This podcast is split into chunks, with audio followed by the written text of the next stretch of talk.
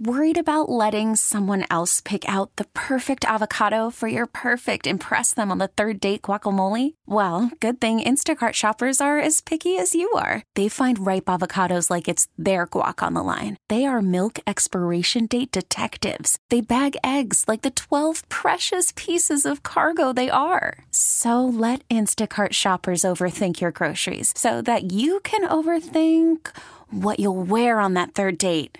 Download the Instacart app to get free delivery on your first three orders while supplies last. Minimum $10 per order, additional term supply. Welcome to the Cosmo Happy Hour. It's everything you would talk about with your best friends, from sex to celebrity to entertainment. From the editors of Cosmopolitan.com, this is the Cosmo Happy Hour with Elisa Benson. If you've been obsessively following the Summer Olympics like we all do here at cosmopolitan.com, then you know there's so much more to see and talk about than just gymnastics, diving, swimming. I'm talking, of course, about bulges. Honestly, what's more intriguing than an Olympic peen? The answer is nothing. From the tight Speedos to the wet bodysuits, these Olympians are beyond sexy, and they are at the height of their athletic prime. But during our Olympic coverage, we've gotten a lot of backlash about whether or not it's okay to objectify men's bodies when we're so against objectifying women's bodies. As women, we've been objectified specifically in celebrity culture since, well, forever. Women are reduced to nothing more than body parts. So isn't it only fair that we level the playing field? Or to play devil's advocate, is it actually sexist to ogle men's bodies? Are we fighting fire with fire? If feminism is the equal treatment of both men and women, shouldn't men be treated with the same respect? Or should men even have a say? I'm Elisa Benson. This is Cosmopolitan.com's Happy Hour podcast. And today we are talking all about bulges. Joining me on the panel today is site director Amy Odell. Hi, Amy. Hi, Elisa. I think I already know the answer to this question, but just to state it for the record, are you pro bulge? Well, uh, being a heterosexual woman, I think just generally in life, yes. But as the editor of uh, Cosmo and Cosmo's digital channels, then um, am I pro bulge coverage? Yes, I am. And you can tell quite easily by looking at the Olympics coverage on Cosmo.com, on Facebook, on Snapchat Discover, kind of everywhere we are. Um, do you just to sort of put it in perspective, do you know how many, do you have a sense of like how many articles we've written about bulges in the past few weeks during the Olympics? That's a great question. I actually don't think that we've done that much about bulges specifically. We did one very comprehensive slideshow of summer Olympic bulges, uh, and that wasn't even at the Rio Games. That was looking back at past bulges in order to get people excited about this year's games. And I think that we are going to do another one of the best bulges of the Rio Games. But, um, you know, the original slideshow we did, just looking back, sort of the retrospective, that got a lot of attention. A lot of attention. It was picked up, and I saw the Washington Post and the New York Times. Um, and, and it's pick, caused a lot of debate. And picked up in sort of good ways and bad ways. So, can exactly. you talk a little bit about the response to it? So, some people say, you know, women are objectified all the time, so it's only fair to objectify men. And other people say that it's uh, sexist because objectification, no matter the gender, is sexist. And we are um, hypocritical because we argue against the objectification of women, and here we are objectifying men. And so, what feels to you different? Obviously, Cosmo would never run, never run a slideshow of like the hottest, you know, female athletes at the Olympics or like butt watch during beach volleyball. Actually, you mean the maybe we would. might see? yeah. See, so I'm thinking about that because we um, we've run slideshows of the best cleavage on the red carpet. Um, we and bikini know, bodies are huge for us. We have a slideshow of celebrities wearing bikinis, and I think it's presented just quite literally as that. Here are a lot of celebrities wearing bikinis, and you know, the thinking behind that, I think, is that you know, our audience likes to look at pictures of celebrities. So we have a slideshow of women in bikinis and we have a slideshow of men in bathing suits on the beach too. I think that one is actually called men, like male bikini bodies. Male bikini Which is a little which is a little winky. Yeah, it's all sort of done tongue in cheek. Um, and I think, Amy, we talk about this all the time because we've been working together a million years now, but I think tongue in cheek is a good point. And I feel like sometimes from the outside world, that's a weird, like everyone who reads Cosmo, all of our readers, and we're so lucky to have loyal readers, they all know and they all get it. But sometimes the outside world has this opinion that Cosmo is very serious. I completely agree with you. Um, and I, I fully understand being an editor of websites for more than 10 years now that people don't always get the joke. And most people don't get satire or any sort of um, undertone Right. or implication or wink Right. um, with content. And I get that. And, and I don't expect everyone to get every single one of our jokes. That would be ridiculous and unfair. Um, I think the big difference, you know, for me, looking at uh, celebrating men's bodies or looking at women's bodies, I think that, you know, the thing that people, that gets lost in this conversation is women are objectified all the time and we don't stop to think about it. And the Olympics come along and we're like, oh my gosh, look at these amazing men's bodies. And it's like, think piece, think piece, think piece. Like everyone wants to talk about it and analyze it. And like, this isn't fair. Well, how come when the Victoria's Secret show happens every year, we don't have that conversation? Right. How come? I think this actually did happen recently. Well, the last naked selfie, I want to say the last one that Kim Kardashian posted, it was her standing in front of a mirror and there were black bars over her Right. um, boobs and stuff. Uh, and that, and Bette Midler responded, and that was a huge story and sort of ignited a feminist debate about like, is that, is it feminist for her to post that picture? Right. Uh, is it sex positive? Like, what does that mean about women? right. Um, but that was kind of a rare moment, you know, when we look at just like, Usually we're just used to seeing women presented in that way. Uh, yeah, hundred percent. That's uh the most concise and simple way to put it. And you just look at like the VMAs are later this month. We saw the Grammys this year, um, and you just expect our female pop stars to go out there in a leotard um, and heels, and you expect Justin Bieber to go out there looking like he fucking just got off an overnight flight, Right. You know, An overnight pot filled and he dances yeah and he dances in a big puddle and like it's great. I love watching him. I love watching women perform but there is just such a difference in our expectations of male and female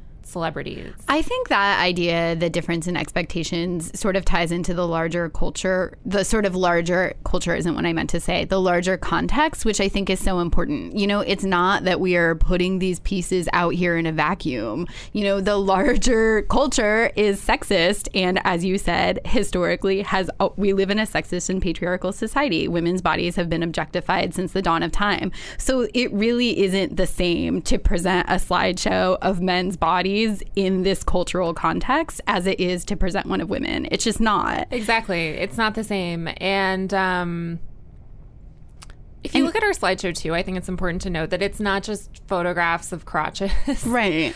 it's it's full it's photographs of people and this is one way of celebrating the amazing bodies of the athletes at the olympics And it's also funny. Like it is a little is the whole funny. the whole idea is winky and like you know we sit around in these meetings and we have these ideas and someone says it and we're all like tee. you know, I think I think that again that sometimes to the outside world it's like this is very serious. Like this is our statement. And we're like no, it's a little like funny. It's a little funny to cover it in this way and it is a statement in and of itself. Um, I want to read some tweets that we've had in response um, to some of the articles that we have done on the site. This is from at Sloth Vibe. Lol. Cosmo is using the fight with fire approach by objectifying men because they do it to women makes no sense and it isn't the equality feminism wants. This is from Ms. Butler 21. Like you can't be all women are being sexualized left and right and then share a Cosmo article about the best Olympic bulges that deserve gold. I forgot that's the headline, but that's hilarious. um, and this is from Doc to Do So Little. Cosmopolitan is being accused of hypocrisy over Olympic bulges. This is a step backwards. Let's man up here. Amy, what's your reaction as the editor of the site to those tweets? I think these are fair re- reactions, and I'm I'm happy that we even started a conversation about this because I think it's an important one to have. You know, as I said, when the Victoria's Secret sh- fashion show happens every year, no one cares. It seems. I mean, maybe there there are there's an underlying conversation on social media that doesn't make it to mainstream media, Right. But we've just kind of stopped having that conversation. And I think generally, you know, I would love it if women were never objectified. And I think that this slideshow would, or our bulge coverage, let me say, would look very different if we lived in a world where women are never objectified. But I feel like I can be a little bit of a realist and say we will never, ever live in a world where women are not objectified at all. Right. That is an idealistic fantasy land. That is, and to that point, that is what drives me crazy when people say, like, well, shouldn't the answer be that no one is objectified at all? It's like, well, yeah, in your perfect fantasy world, but like, that isn't the world that we live in. But also, what does it say to go back to our girl, Kim Kardashian? Like, what does it say that she is posting naked selfies? Right. Do you know what I mean? Right. Like, what does that say? I mean, like, fine, she can post whatever she wants. Great, good for her. Right. You can call it sex positive, you can call it whatever. But I mean, like, how do you categorize that if you're looking at a spectrum of objectification? Right. Would she do that if women have not been objectified? Right. Would, right. If women's sexuality, or let me put it another way, if women's sexuality wasn't so uh, celebrated and talked about in our culture, would she do that? Right, right, right. And there's there's no way of knowing, which is why it's important to have these conversations because it's nuanced and it's not black and white. And so when people have that sort of very like black and white, like, well, Cosmo would never do this for women, it's like you are missing the entire point, which is that it's not as simple as saying what we do for men and what we do for women. I also want to say you know, we are going to talk in just a few minutes. We're going to call up one of our favorite Olympians from Rio, which I'm really excited about. Um, and he's going to talk a little bit with us about bulges and being a hot piece of objectified meat. But it was really hard for us to find men that would come onto this podcast today and talk about it. We reached out, not going to name any names, but we reached out to a lot of men, and not necessarily athletes in Rio who are obviously busy, like being literally at the Olympics, but a lot of male actors who ultimately did not want to come on and have this conversation. And it's sort of unbelievable when you just think about a woman it would never even be like do you want to come on and talk about your body being objectified? Because that comes up in every single interview and in every single conversation. Women are so used to talking about the way their bodies are presented what's it like to be seen as a sex object how do you feel about photoshop? Like these are standard questions that we ask women and i think it's very telling that very few men are even willing to sort of like work their way into the conversation. Yeah, it seems to me just in the coverage that we've done of of these issues that male celebrities um, feel like they can opt out and they feel like they're here for their art and they weren't they're not here to be sex symbols. And I think that again it's idealistic to assume that you can divorce the two because let's face it, like Jon Hamm, Right. famous celebrity bulge, like yes, he's a great actor. He's also a sex symbol, Right. And I still get mad when I think about that Jon Hamm moment from a few years ago. when he said, I, I don't know the exact quote, but he basically said that he um, he's an actor and he's you know why are people talking about his bulge? I think the exact quote was, "Wah wah, I'm a serious actor. I'm Jon Hamm. Why are people talking about my penis?" After he was photographed not wearing And his last name is Ham. yeah, come on, the jokes write themselves. John Ham. It's that especially made me mad because we all want to love Jon Hamm Because in addition, of course, to being a very good serious actor, he's also hilarious. I love every spot that he's ever done on Thirty Rock. He's like a comic genius, and it's always just a little like. You know, such a lady boner killer when you see these men that seem so funny and then they go into interviews and they're like super, super serious. Like, that's how I always feel about Leonardo DiCaprio. It's like you're hot and I want to love you, and you're so boring every time you give it a words of sex. I don't know. Is he speech. boring? He like runs around with super soakers and right yachts. but then anytime he anytime He he, has that weird like summer. right anytime he has his public face on anyway i'm Yeah. getting very distracted from our conversation about bulges to talk Olympic about bulges specifically. exactly exactly But I understand. I understand the opposition. I just think that we come from a different POV, which is that, as you said, you have to look at the context in which uh, men's and women's bodies are talked about in pop culture. And um, but I but I understand. I understand where people are coming from. I would like to live in, in a world where no one was objectified too, right but we don't. Right. And Cosmo will not be able to change that. right i would like to live in a world But I also like, and we didn't talk rainbows. about, and I know we we have other things to do on this podcast today, but thing about the sex positivity movement, it almost feels to me sometimes too like men are just not a part of the sex positive movement. And when I say sex positive movement, I mean, you know, women saying like, uh, yeah, I'm gonna dress sexy. I'm gonna do what I want. I enjoy sex, and that's I shouldn't be shamed for it. And I, you know, Cosmo is a sex positive brand. Like women should um, should do whatever they want with their sexuality. Like that shouldn't even be a question. And here we are talking about men's sexuality, and it's just such a different conversation. Right, right, right. Um, so I think it is time to bring a man on into that conversation. We obviously couldn't do an episode about objectifying men and talking about male bulges without talking to one of the guys at the top of our list. Please welcome to the podcast member of Team USA, who is actually calling us right now from Rio, where he just competed in his second Olympic Games, gymnast Jake Dalton. Hi, Jake. Hi, how's it going? Good. Was that the best intro you've ever had that sort of prioritized your bulge above your Olympic achievements? I think so. Definitely out there. How are things going over there?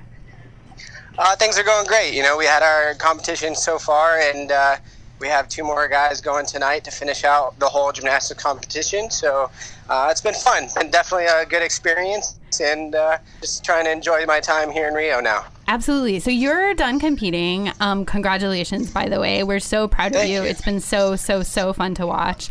Um, and so now you. you just get to like kind of like cheering your teammates and party for the rest of the time, right? I wish. Um, I'm actually going to see my family for a little bit because they came to watch. So I'm going to hang out with them for a little while, and then uh, I actually get to do closing ceremonies because I didn't get to do it in 2012. So we're going to stay for that as well. So that should be fun. That's amazing. That's Yeah, I don't know if you really want to be going out and partying, given um, what happened to Ryan Lochte yeah, I and heard. his Uh, friends. you know, it could get a little crazy. Yeah, it sounds kind of dicey down there. They were held up at gunpoint for those of you who aren't following the story. Anyway, stay safe. Yeah, thank you. So the male gymnastics team this year has been getting a ton of coverage, not just for your athleticism, but for your actual bodies. What has that been like? Um, you know, for me, I think it's been it's been great. You know, because we do a lot of hard gymnastics, but we do work really hard, and you know, we have great physiques. So I think it ties into the fitness and health and wellness industry pretty well, and I think uh, you know it's more exposure for our sport. Um, so that was, you know, part of what we were talking about in preparation for this episode was this like hilarious article in the Wall Street Journal that came out that you were quoted in, Jake, just a few days ago that was basically saying like the men's gymnastics team is begging you to objectify them. Yeah, I mean, you know, we don't necessarily want everyone to sit here and just you know try and define us by that, but uh, I mean, it's definitely nice to get recognized for the hard work and you know because we focus not only on our training but our diets as well and. I mean, looking good is part of uh, part of our training. Kind of, you know, we want to feel good, look good, and go out there and be able to compete at our best. And can you give us a, or give our readers a brief overview for those who don't know of what your diet and training regimen is actually like? Yeah, you know, usually uh, I'll wake up. Um, if I have morning workouts early, I train at a college, so we'll do that at 6 a.m. So I'll get up about 5:40, head to the gym, have about an hour of strength, come home, and uh, you know, you, I love breakfast, so I'll do an egg white omelet with some fruit and toast usually, and that's pretty much been my breakfast for the last five or six years. And then uh, you know, a lot of chicken, eggs, rice, oatmeal, um, just a bunch of uh, pretty much proteins, good carbs, good quality sources of, uh, of food. So you're not just eating whatever you want and working out like You're- a couple hours a day. It's really, really full on. And I think that this is important for people to understand because you've been working on this for how many years of your life to get to this moment where you're at the Olympics? Yeah, definitely. I mean, you know, we want to perform our best, so whatever we put in our body, we're trying to make sure that it's good quality food, so we can, uh, so we can get the best performance out of our body. You know, and I think I truly believe that you know if you're putting in uh, good sources of you know food, and it's going to help your you know your strength. I, I've noticed it. You know, when I was a little bit younger, I didn't really pay too much attention to it, and once I started figuring out my nutrition, I started getting stronger and competing even uh, you know more consistent and competing better and just getting stronger overall. So, Jake, you have an amazing body. You take really good care of it. You pay attention to every single thing you put into it. You're working out all the time. And so, getting this attention around it um, and this sort of conversation about objectifying men, is it creepy? Is it funny? Is it a confidence boost? Are you like, yeah, I know? Like, what is your reaction? It's definitely, yeah, I mean, it's definitely a little different. Sometimes it's a little bit weird. You know, you'll get some weird stuff, but you're always going to, yeah, I think you're always going to have that, especially when you're kind of in the, the public's eye. But, uh, you know, I don't think it's any different. You know, people do that for for the women, and I think uh, you know for us, it, it, it kind of like I said, it gets us out there, it puts us in front of an audience a little bit more. You know, sometimes it's going to be a little bit weird, but you just kind of take it with uh, all in good fun, and you know, kind of use it to our advantage because we're trying to grow our sport every single day. And so after you compete, if I were you, basically the first thing I would do after I competed is like check my phone and see all the notifications like blowing up my Twitter. True or false? yeah, I mean, you know, we like to check everything out and see how it was. Uh, my first thing was run to the cafeteria and get some pizza. so That's that a good one too. One That's a real thing with the gymnasts, the women too. Everyone's like, as soon as we're done, we're having pizza. yeah, exactly. I ran and had some pizza, and then it's kind of you know it's because we're tracking everything we're eating all the time, making sure we're staying light, and so now is kind of the time where we get to relax a little bit and enjoy food. And I want to go back to something you said. You said sometimes you get some weird stuff. What do you mean by weird stuff? Yeah, you know, just you'll probably get a little inappropriate things here and there, just um, for us because most of our followers in our uh, following are younger gymnasts, younger kids. So, you know, if someone's saying something a little bit inappropriate, it just makes it a little weird. You just don't want uh, to set a bad example because you know we are still here to set a good example and be a good role model for the younger generation of gymnasts out there. Are you guys given specific guidelines on social media, what to say, what not to say? Um, no, not really anything specific. You know, just kind of the general. Be smart. You know, think about what you post, obviously, but uh, you know, it's pretty much common sense. Nothing too crazy. Sure. And so, what do you think about um, this rumor floating around? I don't know if it's really fair to say it's a rumor, but this conversation about you guys competing shirtless. Uh, yeah, I did hear about that. I mean, we kind of say that you know, it would be cool for us all the time because for us, the, the competition uniforms aren't very comfortable and we don't really train in them that often until we're doing an intersquad or something like that. Um, we do just train in shorts and no shirt usually, but you know, so for us, I think we would like it. We, we wouldn't mind it. It would be a little more comfortable for us. But then you have some countries um, like Japan, they always train with a t-shirt. They don't train without a t-shirt. Um, I think it's just something in their culture that they do. So, you know, I don't think everybody would be on board, but I think definitely the U.S. guys wouldn't wouldn't mind. Oh, Jake, are you still there? I am. Can you oh. hear me? Oh yeah, it just sounded like there was like a plane over your head or something. Don't know what's going yeah, on. Yeah, no, it's just uh, getting a little windy out here. Sorry. no, that's great. That's great. So, um, when you do you have you been like browsing all of these lists of sort of like you know the hottest athletes at the Olympics, like bulge watch at the Olympics, like before you go to bed every night? Are you spending like an hour on your phone, like you know, surfing the internet, see what people seeing what people are saying about you? Uh, no, not too much. You know, I'll see some stuff. Uh, people are tweeting things, you know, here and there. But uh, for the most part, you know, I don't go searching too much. But if something, you know, we'll get some friends who are sending us some stuff. Uh, you know, I think I got a, a, a, email to a link for, you know, it was an article on my wife and I or something like that. You know, so a few friends will pop up some stuff here and there, but not really searching for too much. Um, what does your wife think about the conversation about your amazing physique? About the what? About your amazing physique. um, you know, she was a gymnast, so she she understands the hard work that we put in and the uh, you know the effort it takes to get uh, you know into great shape. So, uh, but she loves it. She loves gymnastics. She's always working out with me. It's fun to to have someone who's interested in things that I'm interested in.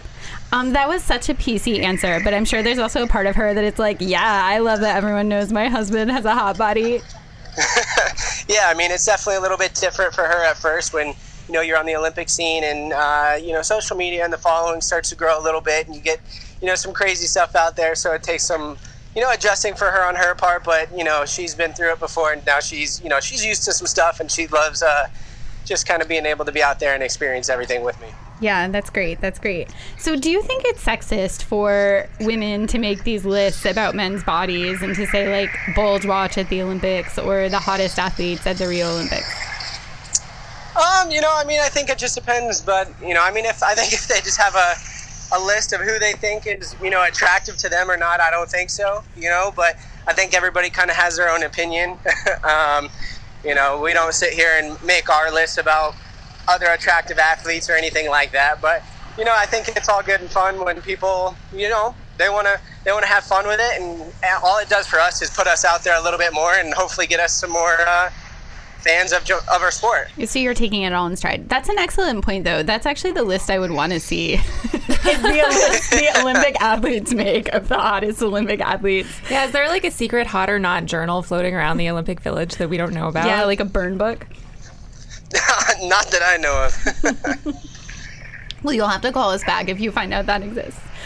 yeah, I will. um, so what's next for you after this, Jake? Um, we actually go on a post Olympic tour, so we have about three months of traveling, and we do um, shows every few nights up in the city, um, and uh, just kind of travel the U.S. That's amazing. That's amazing. And it's so great after all this work you've put in. I mean, I know you've been at the Olympics before, but after all this work you put into it to have those few months to kind of like I'm sure Rio itself is such a whirlwind, so it's kind of fun to have a few months to really like get afloat on cloud 9 and enjoy it.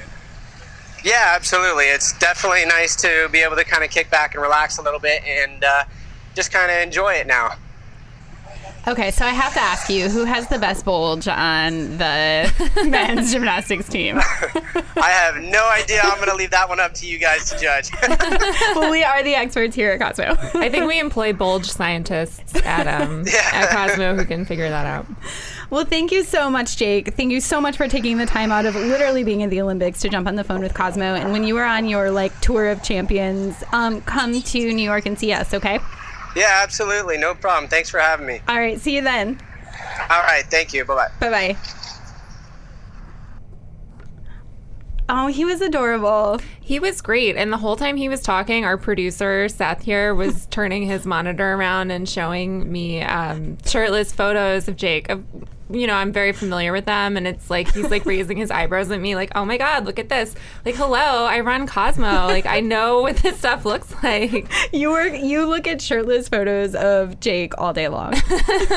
or Jake like people. Right. I mean, it's we, literally part of the job. Yeah, we have, we have hot guys in and out of the office all the time. I mean, it's just, it's Cosmo. What can you say? That's just how it is. That's just how it is.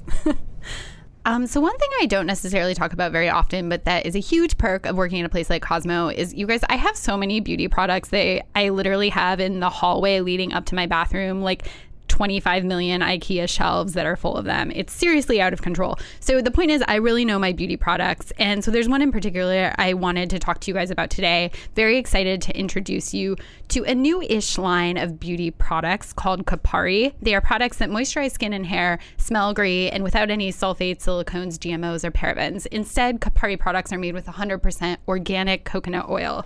You guys have heard so much conversation around coconut oil. It's basically the miracle product in the beauty industry industry right now. Kopari makes great products a coconut shear oil, sort of a light and perfect facial moisturizer, coconut balm for intense soothing and smoothing of super dry skin, a coconut crush scrub, love that name, coconut body glow, so summery, and their original coconut melt. The reason I like these products so much, and I really like the coconut balm in particular, um, weirdly, I feel like I have talked about this before on the podcast, but I have super, super dry skin. I always need like the emergency, like 150% like oily, hydrating, whatever, whatever thing because I have such dry skin. And these Kopari products really have all of those miracle benefits of coconut oil that you've heard so much about and are particularly great for people with dry skin like me. So, Kopari really searched around the world for an oil of the highest quality with a great aroma and a non gritty texture that you can apply head to toe. And in particular, like I said, I really like the coconut balm. Check out all their products, but if you're going to get just one, that's my favorite. So go to koparibeauty.com slash Cosmo and you can get 20% off your order. You guys know I never talk about something without giving you your own little coupon code. So that is Kopari, K O P A R I beauty.com slash Cosmo for 20% off. and then let me know what you guys think about it. I think you'll love it. And you'll smell like a beautiful tropical vacation, which is a little perk. Welcome to Play It, a new podcast network featuring radio and TV personalities talking business, sports, tech, entertainment, and more. Play it at play.it. One of the main arguments that is pro male objectification is the idea that obviously women are objectified way more than men, specifically in the media. So, here to shed light on the male gaze is our dear friend, Cosmopolitan.com's weekend editor, Laura Beck. Hi, Laura. Hey, guys. Hey, um, thank you so much for joining us super early out there on the West Coast um, to talk about the male gaze. So, tell us about this idea of the male gaze. The majority of media is written, produced, directed, and typically stars men. So, can you kind of unpack what this idea of the male gaze is and what we mean when we talk about it? Yeah, absolutely. Okay. So, almost everything is shot with the male gaze in mind, whether it's intentional or not. Um, and what that means is when you consume any kind of media, women are viewed as objects of male pleasure. So, and like once you notice it, you see it literally everywhere. Like the like the classic one is like the shot of a woman getting out of a swimming pool, like in slow motion, and a bikini with like you know water dripping down her. Yep, can imagine Um, that.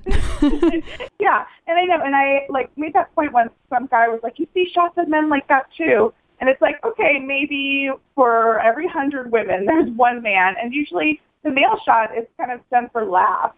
I have something to say about that Yeah. actually, Laura, because we um, we did a video. Uh, well, I wanted to do a, a video compilation of swimmers getting out of the pool slowly, Yeah, and it was so hard to find the footage. And we did put up a video, which you can find on the Cosmopolitan Facebook page. You should follow if you don't. Uh, you can find this video of like male Olympic athletes looking athletes looking sexy, and but I have to say that was like a compromise from my dream montage of male male swimmers and divers getting out of the pool slowly. it was very hard to find the footage. no, totally. And I bet if you went to go make one of women, you could make it in five minutes. Like you would just be Probably. inundated with those images. Right, right. Um, I think that's something really important, actually, Laura, that you said that we, Amy and I, haven't talked about as we've been like gabbing away on this episode so far, which is that usually when you do sort of do the role reversal, it is a little bit played for laughs. And actually, one thing I'm just thinking about, I don't know if you saw this on the site, but um, we just did a music video on cosmopolitan.com where we had male models reenact MILF, the Fergie song. Yeah, so they were like pouring pouring milk all over their bodies and like and bathtubs full of milk and Right. And it's like hilarious. But like that's great. the thing. It's hilarious. And so I think that's kind of interesting. Like women are seen in this way as being hypersexualized, but when you even try to frame men in the same way, like it's always for laughs. I don't really know what we like I don't know really what to say about that. they but- also look hot, I will say. Yeah. well, we only hire hot male models. We're Yeah, pros. even though it's gross that they're pouring milk on their bodies. I think it's kind of awesome in a way. It's like we're kind of like Cosmo in that way. It's subverting the male gaze, right? Like it's like taking it back, if you if you will, which I think is really powerful. Like, right. it's fun. It's funny, but it's also like it's funny because it's so abnormal. Right. So we were talking a little bit about this before we jumped on the phone with you, Laura. But how is it? What are the different implications of of objectifying men's bodies versus women's? Why is it so different? Um, I think it's different because when you objectify women, you take away like their power. Um, you, it's like you make them strictly sexual, and that's not the case when you do it with men. Um, like, if there's something, I think it's Daisy Buchanan and Marie Claire UK. Um, it's like something like objectifying men doesn't take away their economic and professional power. Um, It's true. Women are constantly judged by their bodies in ways that are far more harmful to their like well-being, their safety, their equality, and men just don't experience that. And it's, we're so far away from equality in that area that it's like, I don't know. It's like comparing grapes and potatoes. You know, it's like you don't. It's just it's so different. Right. You can't. And we can sit around and like argue hypotheticals all day, but it's just it's just kind of ridiculous. I'd rather talk about the wage gap I Right. don't know. It's like it's, it's, you know, distracting from like the real, the real fight.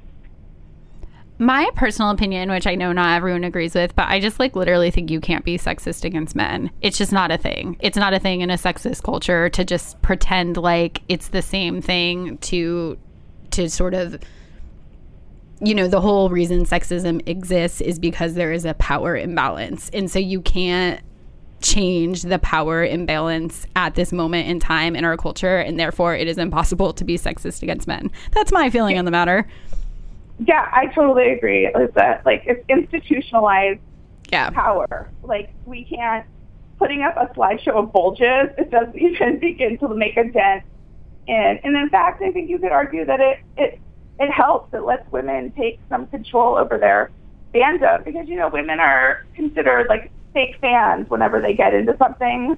It's like you have to prove that you're that you're like actually equal in the sports world. If you're a woman, you have to prove that you know about sports and you can't wear makeup when you go to parties. Like you know, there's all those ways that women have to kind of like fit into the sports world. So I think like any anything that makes straight men feel like slightly uncomfortable, it's like welcome to our world, guys. Yeah. Maybe this, like maybe this will make you more empathetic to our struggles. Welcome to my life. Yeah, get out there and fight for equal rights now. Right, right, right, right. um, one thing that I do want to say, this has nothing to do with the Olympics, but I want to take a moment to talk about my favorite movie, which is obviously The Shallows, starring Blake Lively, which came out earlier this summer. but um, one thing I want to say, as I'm getting like all angry about these things, as I always do, is that I think there has been positive progress. Things are getting better as a society. We are more woke now than we were a decade or two ago, and I actually that's why I kind of want to bring up The Shallows. Everyone knows that Blake Lively is a hot babe, um, and is probably more famous for being a hot babe than she is for her technical acting ability. Although I think she's extremely charming. She's an artiste. She's an artiste. But um, I will say, I don't know if you guys saw The Shallows, but I just want to say I was so excited to see it because I thought it was going to be really campy. And I was actually surprised by how suspenseful it really was. I mean, like on the edge of my seat kind of thing. And I will also say, I really noticed that there were not as many gratuitous Blake Lively, like boob shots as I would have expected. And I just felt like, this is an example of a movie being made and i mean i guess it probably wasn't made in 2016 it was probably technically made last year. But i think the same movie made a decade ago would have looked really really different. And i felt like not to be like the shallows is a sign of progress but as a you know female who thinks about these kind of things all day long i specifically noticed that with that movie. Um, and so i think it's a good reminder as i'm like working myself up into my own frenzy over here as i do every episode in the podcast that things are getting better and people are being mindful of this and i would like to think it's in part because of conversations just like this one We're, we're Yeah, fighting I mean, the good I fight think, yeah, I think that there's evidence of it. Not to be a negative, Nancy. That that was her name in the show. It's right, Nancy. um, I still Good haven't seen the tie movie. I need to see it. Um, there's signs of progress, and there's also signs of not progress. And I think that Hillary Clinton in the election, like everything comes back. Every conversation about sexism, I feel like comes back to Hillary Clinton now. yes But just looking at that historic race and what she's up against and her constant reminders to her her uh, her audience is that she's not a natural politician and then Donald Trump gets on the podium and just kind of word vomits whatever whatever thought comes into his brain and Right. you know Yeah. has made it this far I think that that is the most glaring example, you know, in modern history of kind of the differences between being a man and being a woman, and the power imbalances that that still exist that are so hard. Oh I oh my think god, yeah. Oh, sorry. no jump right in laura Yeah, I mean, I was just completely thinking about that. Like, I was thinking what my retort would be the next time someone brought something like this up, and it's like, get back to me when we've had 44 women president, and then we can discuss this. You Right. Know, like, this is just his, history. You know, means something. Like, context means something. For sure, for sure. That's a great point. So, on that totally sobering note, have you guys had a favorite bulge moment in the Olympics so far? I love the swimming. Yeah. I don't know that I can isolate a singular bulge, but I just I don't know. I love the swimming, and I will only love watching swimming every four years. right, of course. But their bodies are just so great. I have been. They're really something. I actually, this is like an important thing to bring into this conversation. I have just been dying over, and Amy, I know that you've posted about this as well. I've been dying over NBC's coverage of Michael Phelps being so old. Like they keep being like, look at his 31 year old body. Barely crawling out of the pool. It's like the guy just won his like 54 millionth gold medal, and they're like being so savage in their commentary. Yeah, they compared him getting out of the pool to like a 20 something year old getting out of the pool. And they were like, that's how a 21 year old gets out of the pool. Look at Michael oh Phelps. God. He's 31. It takes a lot longer to get out of the pool. Are you kidding me? They did like a side by side. yeah. They have- there's like a warm up pool. It's ridiculous. They have been relentless. like as if they actually think anyone in America thinks that to be a 31 year old man is old. It's like they're like Right. assuming this is a fact, which I think again, it feels so ridiculous, but in some ways that is kind of a you can draw a little bit of a parallel between how ridiculous that commentary is with the ridiculousness of the conversation that has typically existed around women's bodies. So, Yeah, there's not really a conversation about ageism happening. But I also have to say, like, there has been a lot of conversation, which we've done coverage of on cosmopolitan.com. And Laura, I know that you've done coverage of it when you're on for us editing over the weekend. But the NBC coverage has been alarmingly uh, tone deaf in many ways. I hear Laura groaning. Um, and I don't know. It's like I feel like the debate about like is it okay for for websites like Cosmo to have a slideshow of like guys' bodies is bigger than the commentary that you know the NBC anchors are making like um, that Hungarian swimmer, uh, the Iron Lady, they call her.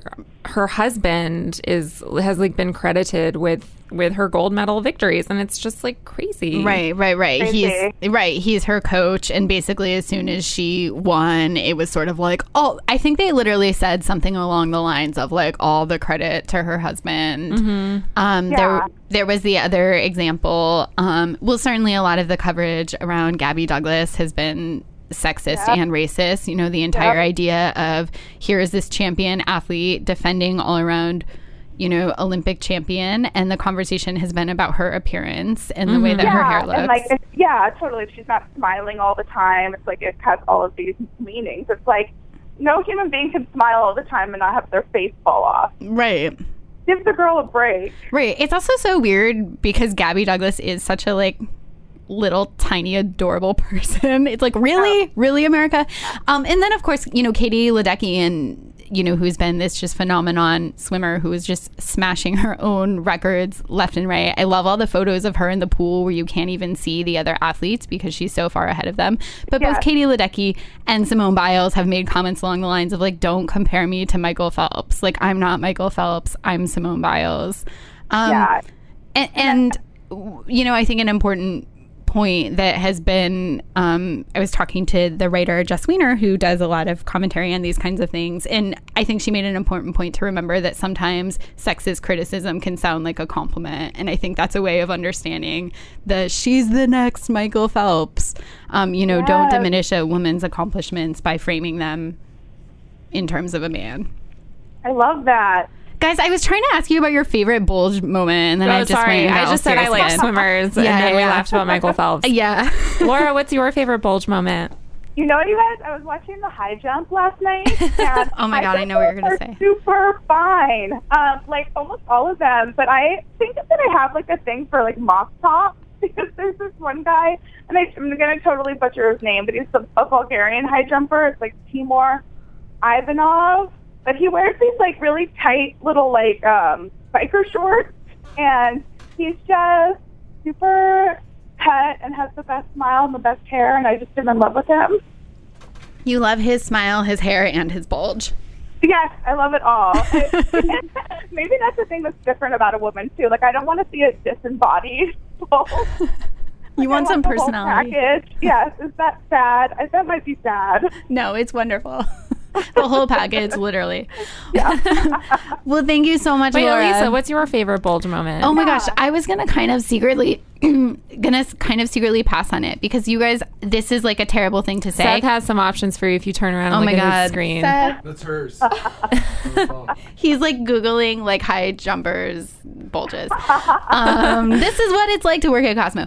Um, no, but actually, I love a good male bulge, but I am not kidding when I say I've watched approximately two minutes of men competing in the Olympics and 1 million minutes of the women. Like, I just feel like Yeah. such the How did story. you do that? You have to be so selective because they just like the announcers are just Right. showing Michael Phelps and talking about Michael Phelps endlessly. Right. I'm just like at this point in my life where I'm so disinterested in men and their achievements and accomplishments that I have like tunnel vision for the women. And this has just been the the women in the Rio Olympics have just been fire. Like it has just been so amazing. And I'm a huge gymnastics fan, so I've just like loved watching the women's gymnastics team um just like getting out there and killing it. Um and so I don't even have a favorite bulge moment. Cop out. I'm to- sorry. You need to do some studying, Elisa. I will. I'll get back to you guys. I will. I will. You could relook at surely the just like slideshow. pick pick something. Oh, the um, this wasn't even necessarily bulge specific, but I did like in the opening ceremonies the conversation around the like super hot shirtless. Oh, yeah. flag, Oh Yeah. Flag man. Yeah, that, That was, a was good way to kick things off. Great way to kick things off. I love the Olympics. well, Laura, thank you so much. It's always so fun to have you on the podcast. Let's do it again Thank you so soon. much for having me. I had such a great time, as always. You ladies are the best. You're the best. All right, bye, girl. Bye. bye.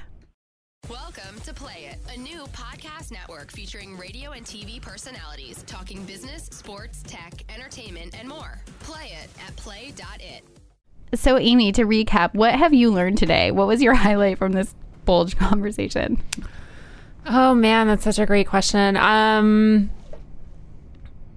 I love what Laura had to say about the male gaze. Um, and Laura is also a TV writer, so I think she really brings a unique uh, perspective to the conversation, especially when we're talking about televised events, which is what what we're all looking at because most of us are not in Rio.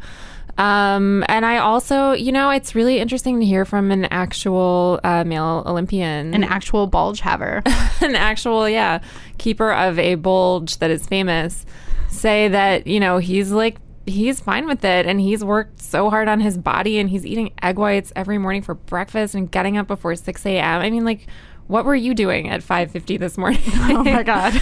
you know what I mean? So, Yeah. like, it is interesting to hear his perspective that, like, you know, most people don't pay attention to gymnastics and, unless it's the Olympics. Right. And, like, this is his time to shine. And he's worked so hard on his body and he's he's happy to show it off and happy for it to get attention. Right. He's doing it for the sport. I'm really glad that Jake was able to call in. And I just want to say again, I literally have in my notes that we reached out to over 22 male actors and musicians. Um, and literally all of them said, we'd like to politely decline. We'll pass on this one. So I give Jake props for even saying, like, yeah, this is a conversation that people are having around this Olympics in, spec- in specific. And I'm willing to sort of jump in and talk about that.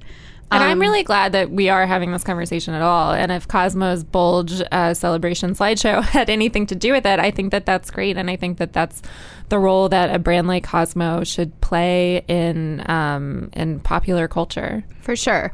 Um, so everyone check out that slideshow on cosmopolitan.com as well as all of our other bulge and Olympic coverage. Um, and Amy, where is the best place for people to follow you and follow up with you about their favorite bulge moment from the Olympics? Oh, that's great. Um, where should you follow me? Well, I like don't even want to give my Twitter handle anymore because people are so mean. But my Twitter handle is Amy Odell, A M Y O D E L L. You can also find me on Instagram. It's Instamy Odell, I N S T A M Y O D E L L. And I have a Facebook page, facebook.com slash Amy Odell Books, where you can leave a comment and reach me there as well. And also buy your book. Oh, yes. And buy my book, the paperback is coming out at the end of next month. It's called Tales from the Back Row An Outsider's View from Inside the Fashion Industry. And I don't think there's any specific bulge commentary in your book, but you do talk a lot about sexism and you have a really interesting chapter about the Victoria's Secret Fashion. I talk a lot about the Victoria's Secret fashion show, which um, I guess, you know, it's like my bad feminist indulgence, one of them, I guess. But um, I find I, I I think that the fashion show is the Victoria's Secret fashion show is so interesting because the conversation is all around the women's bodies and all of the dieting that they have to do in order to be cast in the show. And I think that it's fascinating. I don't necessarily think that it is the best thing for women, but it, I sort of present a behind the scenes look at it. And I think, you know, readers can kind of draw their own conclusions about it. That's one of my favorite parts of the book. So everyone check that out. That's and congrats on the paperback. I Thank didn't know that was on the way. Um, and to all of you, as always, thank you so much for listening to Cosmopolitan.com's Happy Hour podcast. I have so much fun doing this with you guys every week. As always, pre- please share and rate and like and do all the things you do with a podcast. And I love when you guys email me and tweet at me and give me ideas for future episodes. So as always, you can find me at Elisa Benson. E L I S A B E N S O N on Twitter and Instagram and Snapchat, which I use like once every six months. Um, so I love hearing from you guys, and I will see you next week. Bye.